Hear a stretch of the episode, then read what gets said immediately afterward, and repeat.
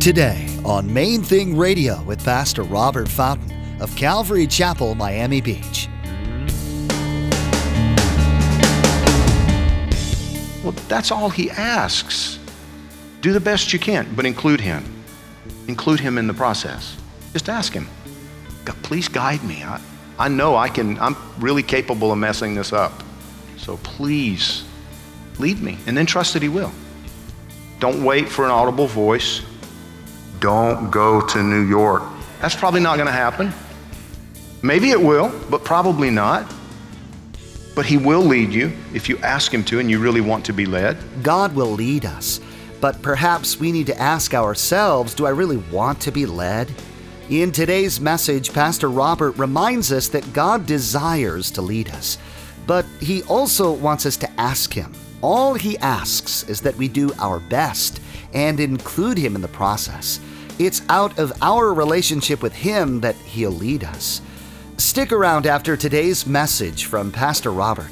I have quite a bit of information that I'd like to share with you our web address, podcast subscription information, and our contact information. But first, here's Pastor Robert in the book of James, chapter 4, verse 17, with today's study.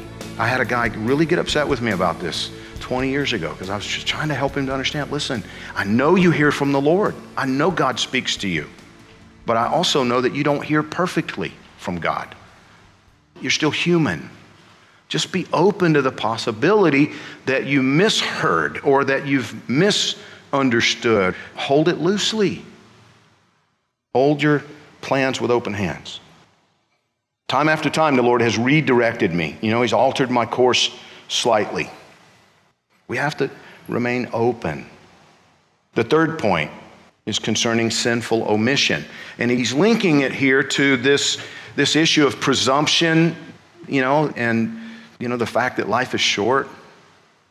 Therefore, to him who knows to do good and does not do it, to him it is sin. But he's saying it in the context of being surrendered to God's perfect plan. You know, instead of dictating to God, hear from God and allow Him to lead. If you presume to plot your own course and make your own plan without keeping that plan contingent upon God's will, it's sin. If you know that you need to, to submit things to the Lord and you don't do it, then that's sin. You're off course already before you even get started. On the other hand, if you simply say, okay, Lord, I think this is what you want. If it's not, I need you to show me. I'm doing the best I can here. But I want you to lead me. I want you to be in charge, you know. If you just do that, just submit it to him. Just acknowledge that you don't know tomorrow. He's not saying you can't make a plan. You think you're supposed to go to New York and start a business? Tell him, God, you know, I, I really think this is an opportunity that you want me to follow through on. If I'm wrong, I need you to show me. And then in, he's talking about not so much the words that you speak as the attitude of your heart. You see that? Don't start going around rebuking one another when you hear somebody say, Yeah, we're going on vacation to California next week. No, no, no. If God is willing, you're going we should understand, right? We should understand. I heard a guy teach on this a couple of weeks ago. You know how sometimes people will say, you know, all glory to the Lord, all glory to the Lord. And he's like, did you think we were giving you credit? We know it's not you. We know it's God doing a work in you. It's kind of, but just take the compliment. You're cooperating with God in the process. That's we're just commending the fact that you're cooperating with the Lord. We we're giving glory to Jesus for what He's doing in your life. You don't have to, you know, be all self-righteous and oh no, no, not it's not me, it's not me. We know it's not you. We know Jesus is the one doing the work. Just take the compliment. Thank you, brother. You know.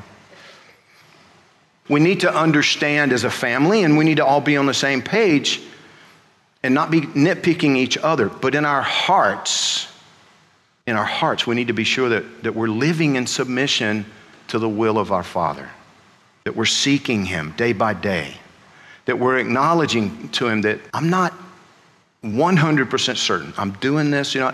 Before I came here this morning, I bumped into a guy that I hadn't seen in years and years and years, and he was sharing with me that they're in that in that place, that nervous place of choosing which college, you know, for their daughter. She was accepted into several good schools, and they're, you know, like most of us, you know, just living paycheck to paycheck. You know, they're not wealthy people, and And he said, You know, we're looking at this, and she was accepted into a really, really good school, and but financially, it really scares us, and we're having to decide, you know, do we, what do we do here? You know, go with the cheap school or go with the better school and trust the Lord to provide. And, you know, we're, and, and this is what we're thinking.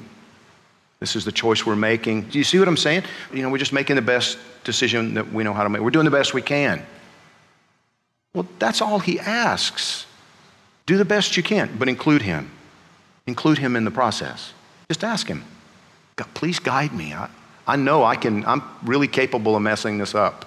So please lead me. And then trust that he will. Don't wait for an audible voice. Don't go to New York. That's probably not going to happen. Maybe it will, but probably not. But he will lead you if you ask him to and you really want to be led. What I usually hear is, you know, Pastor, would you pray for me? I really need this to work out. I understand the heart behind that, but what if it's not God's best for you? What if that working out proves to be a curse in your life? What if it's not everything you think it's going to be? We don't know tomorrow. We don't know these things. So we need God's best. We need God's perfect plan in our lives. You know, I was thinking about this. You know, this is when he says to us, this is sin. If you know what to do and you don't do it, it's sin. Does that mean that if you know what to do and you don't do it, that you're going to go to hell? No, that's not what he's saying. It's not what he's saying. If you have a relationship with the Lord Jesus and he has put his spirit inside you, the fact that you've made a mistake, the fact that you knew you should have done that and you didn't do it and that was sin before God, it just means there are going to be negative consequences now for you to deal with. For example, let's say you know you have a problem with the battery in your car and you know you need to deal with it. Maybe a better one, your brakes. Knew I should have had those brakes fixed. But I didn't do it. I put it off. I waited. So instead of costing a couple hundred dollars, it ended up costing like $600 because I needed new rotors and all these other things. And if I had, the first time I heard a little noise, if I had just gotten the brakes fixed, I could have saved myself a ton of money. Do you understand? In the same way, what he's telling us here is that if you know what to do and you don't do it, you're going to miss out on part of the adventure that he had planned for you. He's got good stuff planned. And so often we mess ourselves up, either because we act in a way, you know, presumptuously, calling it faith, but we're running ahead of God and we're doing things that He didn't lead us to do. We're just doing stuff and then asking Him to bless things that He can't bless because it's not what He intended and it's just going to cause problems. You're going to reap consequences. Or you know what you should do and you don't do it, and there again, same kind of thing. And you end up missing out on the things that God has planned. Ephesians 2 8 to 10. For by grace you have been saved through faith, and that not of yourselves. It's the gift of God, not of works, lest anyone should boast. For we are his workmanship, created in Christ Jesus for good works which God prepared beforehand that we should walk in them. He has good works already prepared for us, good stuff. But we have to trust Him and live according to His plan if we want to experience the adventure that He has prepared. We just celebrated the gruesome death of the Lord Jesus. Celebrated the gruesome death of Christ. Why? Well, because that willing sacrifice brought more life and victory than we will ever grasp on this side of the curtain. A servant is not above his master. You know, he asked for the cup of suffering to be taken from him if there's any other way. Father, if there's any other way. So it's natural and acceptable for us to, to ask the same thing sometimes, you know? Oh, God, this. Side. But then Jesus, having prayed that prayer, got up and faced his fears. Do you hear what I just said? Father, please, if there's any other way but not my will. The Bible says he sweat drops of blood. He agonized over it. And then what did he do? He got up and he went out and he obeyed. He faced it head on. The betrayal, the humiliation, the torture, faced it head on. He faced it in spite of his fear, in spite of his, his agony. And the Bible is clear. He endured those things. What are you afraid of? Is the Lord kind of tugging at your heart about obedience in a certain area or trusting Him in a certain area? Is there something that you're holding on to or holding back? If so, you need to just admit it to Him and then obey Him. Trust Him. What's the alternative to that? Willful disobedience? That's a lot more dangerous than anything that He would ever ask of you. For what is your life? It is even a vapor that appears for a little time and then vanishes away. Spend it wisely. Only He can tell you how. And wherever He leads you, whatever He guides you into, He will give you the grace for it. He'll strengthen you in it. He'll give you victory. 1 Corinthians 15 57, and I'll close with this. Thanks be to God who gives us the victory through our Lord Jesus Christ. Therefore, my beloved brethren, be steadfast, immovable, always abounding in the work of the Lord, knowing that your labor is not in vain in the Lord. That's all the time we have for today here on Main Thing Radio with Pastor Robert Fountain of Calvary Chapel, Miami Beach. Pastor Robert will continue sharing these insights from the book of James the next time you join us.